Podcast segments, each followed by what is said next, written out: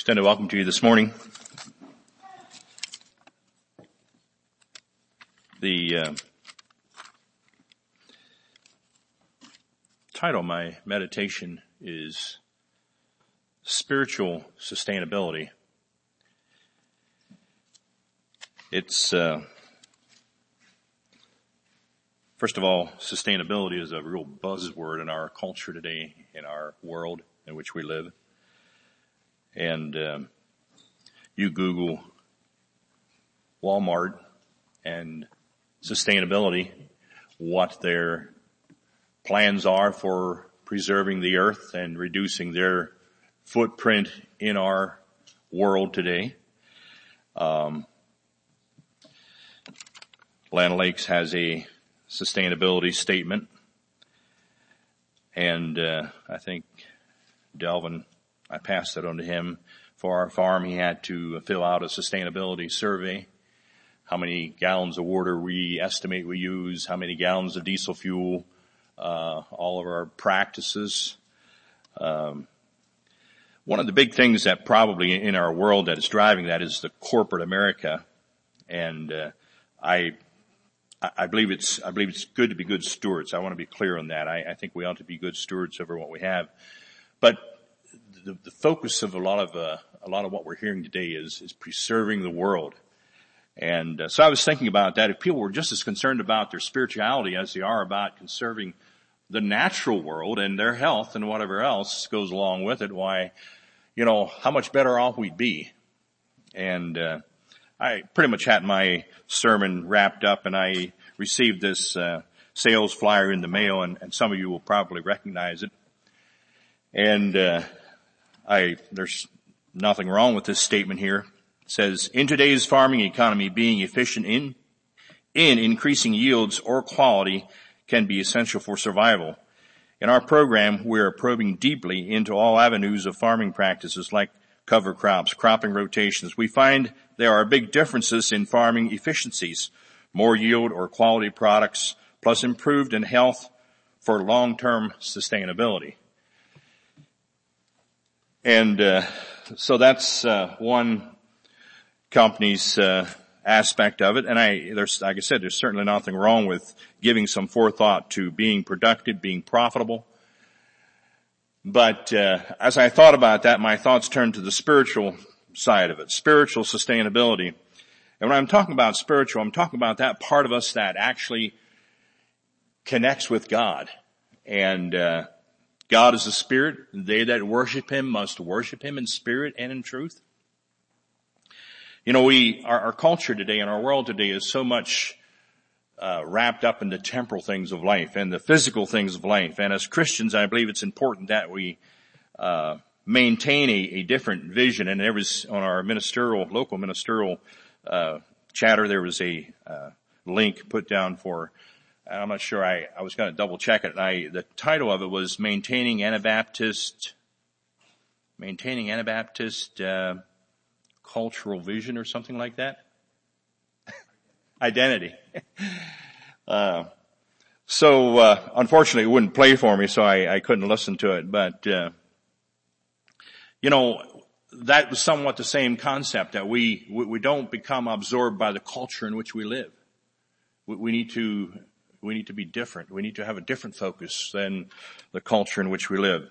So spiritual sustainability, just giving you an idea, sustainability means unfailing, lasting, to establish, and enduring. Uh, are you concerned about your spiritual sustainability this morning?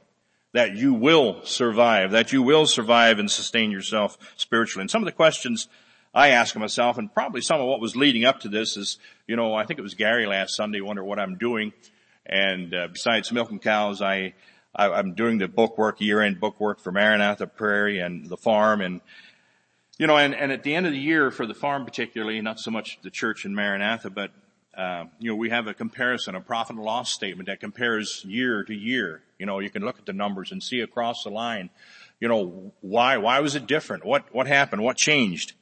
And, uh, from a spiritual standpoint, maybe we can't do that exactly, but I think it's important that we stop and think sometimes and ask ourselves, how am I doing spiritually? Uh, am I connecting with God? Is my spiritual being being sustained? Is it, am I getting the nourishment that I need?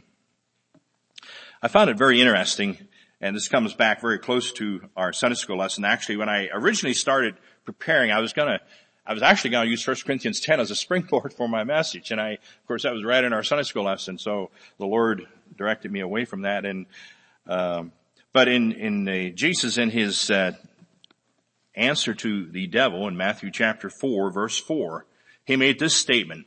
This is after Jesus had fasted, was led by the Spirit into the wilderness, tempted of the devil, and when he fasted 40 days and 40 nights, he was afterward and hungered. And when the tempter came to him, he said, if thou be the son of God, command that these stones be made bread. And he answered and said, now listen, it is written, man shall not live by bread alone, but by every word that proceedeth out of the mouth of God. That is a very powerful statement. And I, I, think there's a lot to be learned. And I, I'd like you to think this morning as I, I have five things listed that I think are critical to us to sustain ourselves spiritually. And number one is, is right here in Matthew chapter four where we look at Jesus' example in his response to the tempter, Satan, devil where uh, Jesus very clearly, man shall not live by bread alone, by every word that proceedeth out of the mouth of God. And if you look at that setting, that actually goes back to the book of Deuteronomy, where Jesus, where Moses actually was before the children of Israel were moving into the land of Canaan. He gave them this this talk to this sermon, and uh, he actually, if you Deuteronomy chapter eight verse three, Jesus was quoting that that declaration that Moses God through Moses had given to the children of Israel.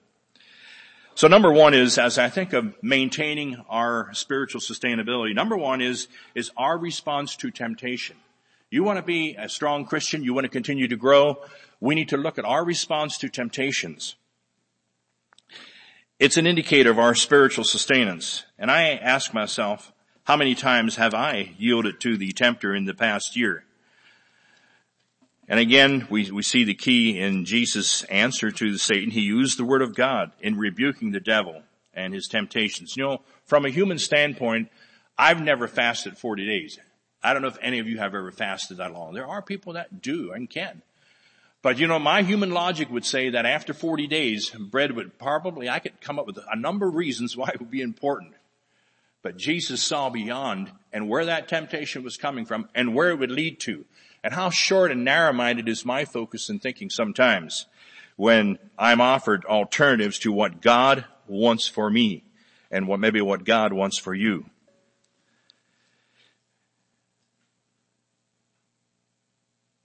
I think through Jesus' example here in relating to temptations, we can see that he clearly gives us example that spiritual is always, spiritual will always supersede the physical. Always. We'll never go wrong. We need to ask ourselves, what are the spiritual implications of what I'm doing? Spiritual always supersedes the physical. And I guess as I, th- as I thought about that, that's foundational to any, any spiritual experience we will ever have, I believe. We need to anchor ourselves. We need to grab and hang on to that foundational truth that spiritual always will supersede the physical or the temporal. And I, I, pray that God would give me the vision and the ability to, to see that and to understand that and to practice that and to live that in everyday life. And for you as a congregation, each one of you too. If you're going to experience physical, uh, spiritual sustenance, we need to have the response, the correct response to the temptations. Temptations are, are something we will encounter. I'll mark it down. You can mark it down. It's a guarantee. They will come. And like was mentioned in our Sunday school lesson, we have, the victory is ours if we're going to procure it through Jesus Christ. No temptation has taken us but that which is common to man. The second thing I want you to remember as we think of spiritual sustenance is the word no. Learning to say no. Charles Spurgeon said, learning to say no will benefit you more than learning Latin. Uh, learning to say no will benefit you more than learning to than learning the language of Latin. Some people, especially our, those that are in Catholicism would say the most accurate translation would be Latin. Uh, again, that's refutable. I know our English language of the translation has its shortcomings perhaps, but uh, he's saying that word no is probably one of the best things we can do and learn. It'll benefit you more than learning the more accurate translation of the scripture. Now maybe that simplifies it and uh, you know, it's, it's always right to say no when the issue in question will make you less than what God wants you to be. Apple founder, Steve Jobs, he said it's only by saying no that you can focus on the things that are, that really matter and are, and are of importance. He said learning to say no that will only let you focus on the things that really matter and are important. A little two letter word, but the difference that it can make in eternity when we say no to the temptations of Satan, when we say no to the things that want to crowd out our relationship with God. And oh, a very simple word. As I was thinking about words, I, I thought of, I, I I don't know how many words it's, it's, it's how many words are in the English language and, uh, you know, the importance of keeping that simple two letter word no at the top of our list of usage, especially as it relates to spiritual sustenance and those things that would encroach on our relationship with God. There's, there's various numbers that I've come up with. Some said there's 1,025,109 words. Uh, and some had it closer to 2 million words in the English language. Uh, I did find it interesting. It said there's 98 words, pardon me, no, a new word is added every 98 minutes in our English language. And the technology is probably, I think, accounts for a good third to 50% of those words. So as our technological society is evolving, they're coming up with new words to identify things, functions, whatever. And, uh, so I found that rather interesting. But, um, they say the average American uses 7,500 words a day. I don't know how you would fit into that category. And the average American knows 20,000 words. I, I, am probably at the lower end of that for sure. Uh, maybe the Scrabble players, I don't know how they probably rank at the top of that. I'm not sure. But, uh, the important thing is to remember the simple word no when it comes to spiritual sustenance. Anything that will make you less than what God wants you to be, we need to identify it and say no to it. It's going to encroach on my relationship with God. And can I, and am I willing to, to not give it the time that it, it's bidding me to, to do? The third thing that I, I find is, as a, as a, key to maintaining our spiritual sustenance is the aspect of faith. As I was thinking about words, I thought about the words, the hymn that, uh, hymn that uh, Philip Bliss wrote, "Wonderful Words of Life," familiar hymn. It's in our Zion's Praises, number 72, I think it is. But, uh, you know, as we think of our faith, and in that hymn there, he mentions the idea of, of, of faith, words of life, giving us strength. And even as we fellowshipped and shared this morning in our Sunday school lesson or devotional, you know, what that does for our, our faith in God. Um,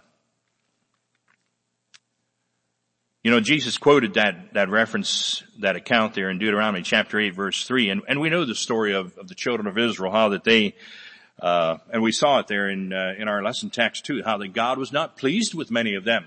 Uh, you know, 10 of the 12 spies that went in to spy out the land, that God had promised to them to, to possess it. They came back with a lack of, of faith. And, you know, the price that they paid for that lack of faith you think what you and I pay for our lack of faith in God so many times.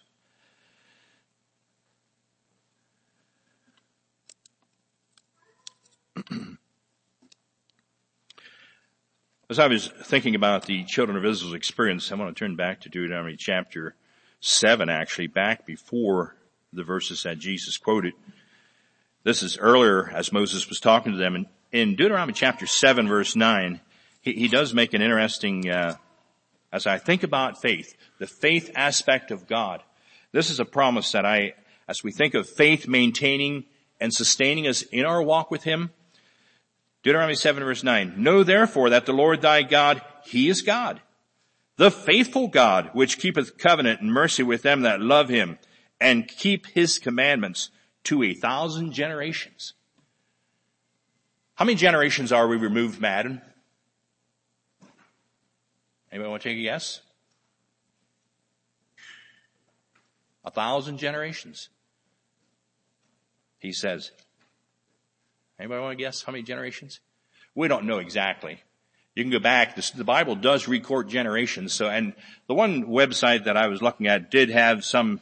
I found it rather fascinating. I guess put it that way. You know, generations were longer in the beginning of time, so they made allowance for that. According to some commentators, they're saying we're at probably 119 generations from Adam. I would have thought it'd been more than that. Now, this same commentator, and I'm not here to necessarily say this is accurate, but this same commentator says that he wonders, he's just putting it out as a thought. He said, we don't know the return of the Lord, but he's saying, I wonder if, if that 100, no wait, I'm getting ahead of myself.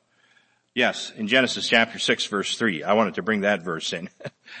uh, I knew that I was missing a link here. Genesis chapter 6 verse 33. When, uh,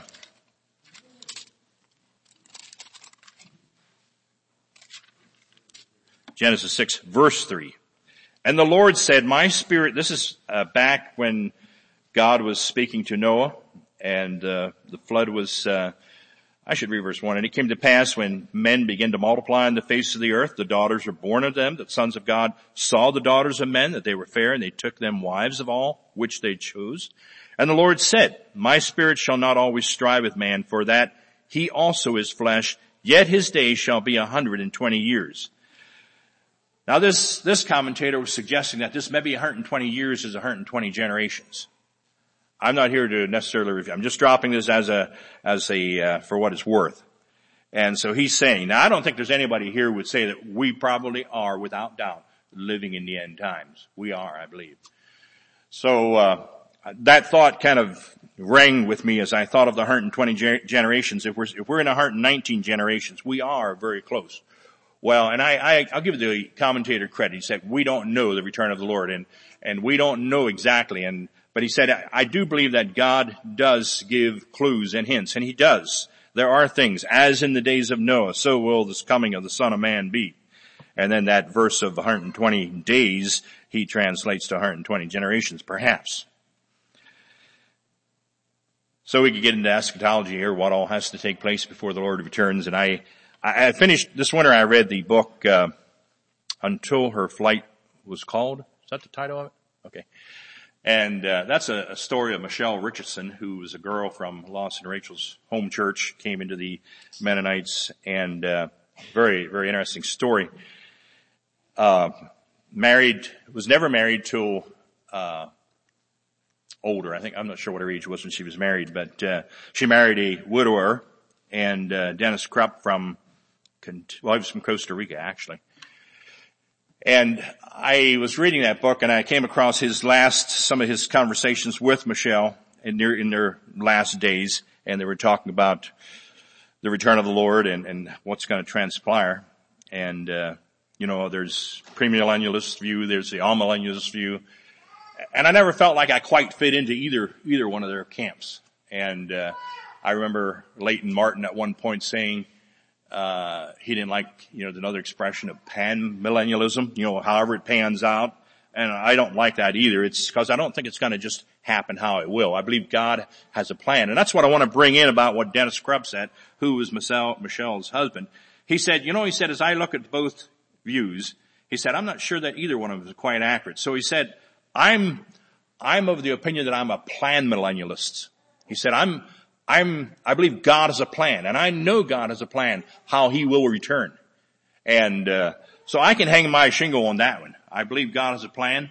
And if you don't like that, I guess that's, you want to still think you're pre-realized view or amillennialist view. Uh, I want to be gracious to that too, but, uh, I, am going to hang my shingle on the plan millennialist view because I, I, I like that expression of it. So our faith is, is that which needs to sustain us through to the end of time whether it's my physical life here, whatever time that may be, and uh, or whether it's a return of the Lord. Uh, I'm talking about spiritual sustainability, that which will see us through to the end, unfailing, lasting. And again, God, as we look there in, in Deuteronomy chapter 7 verse 9, God is faithful to a thousand generations. And we're only at say 119 or even, some had it up to 140 some generations. So that would disallow the 120 interpretation. But uh, again, it's a matter of how you calculate out the length of generations. But uh, the fourth thing that I see is I think of maintaining our spiritual uh, sustainability is, is the idea of understanding duty. And again, that's borrowing the words of, uh, from the song that Philip Bliss wrote. Uh, that we may understand our, our duty. Have a, we need to have a clear understanding that our sustainability isn't about physical life, but it's about spiritual. And this is, these are the words that Philip Bliss said. He said, echo the gospel call, offer pardon and peace to all, wooing them, wooing others to heaven. I like that. I like that expression. I think we need to understand as I, as I look at my walk with the Lord, as I look at my responsibility, I need to echo the gospel call. I'm offering pardon and peace to all, not because of what I did, but because of what Christ has done.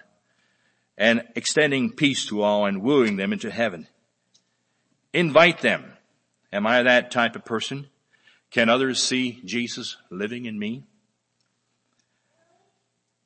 You know, the Anabaptists, uh, and that goes back to the sermon that I mentioned there in the beginning, the, the Anabaptists, it was said of them that they loved not their lives unto death. They were ready to sacrifice their physical life for their, their duty to serve the Lord. The fifth thing that I, I see as our, as critical to maintaining our spiritual sustainability is the aspect of prayer. I'd like to turn to Ephesians chapter 3. Ephesians chapter 3 verses 14 through 21.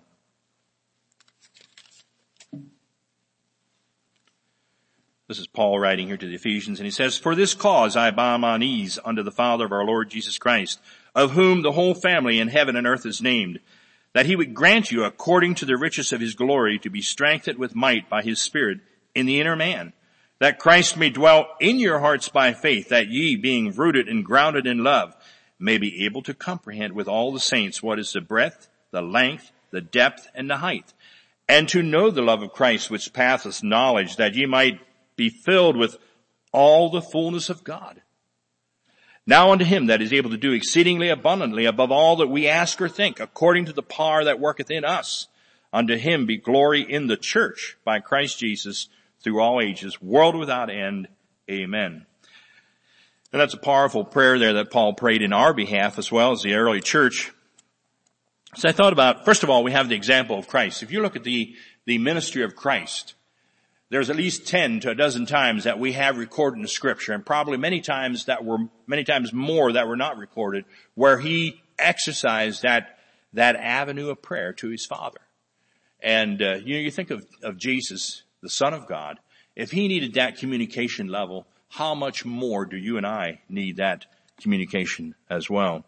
A number of things that I think prayer does for us. It develops our relationship with God and others through his spirit uh, praying to God. It develops a relationship, and uh, I believe as we pray for others, it develops our relationship with them as well.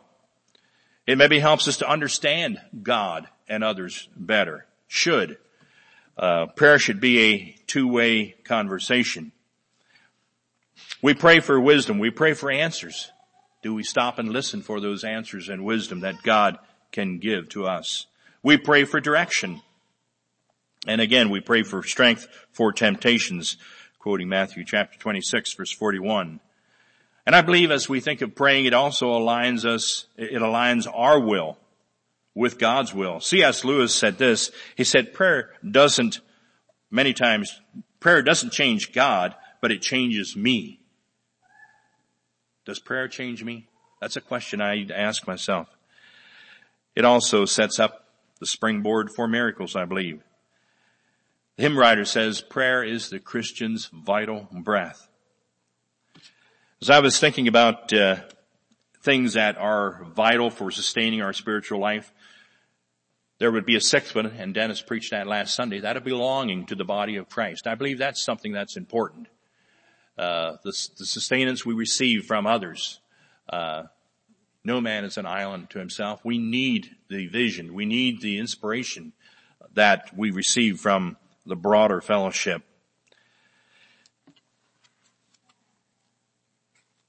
In conclusion, as I think about spiritual sustainability, you know, what is it that's going to keep us? And Jude, he says this, now unto him that is able to keep you from falling and to present you faultless before the presence of his glory with exceeding joy.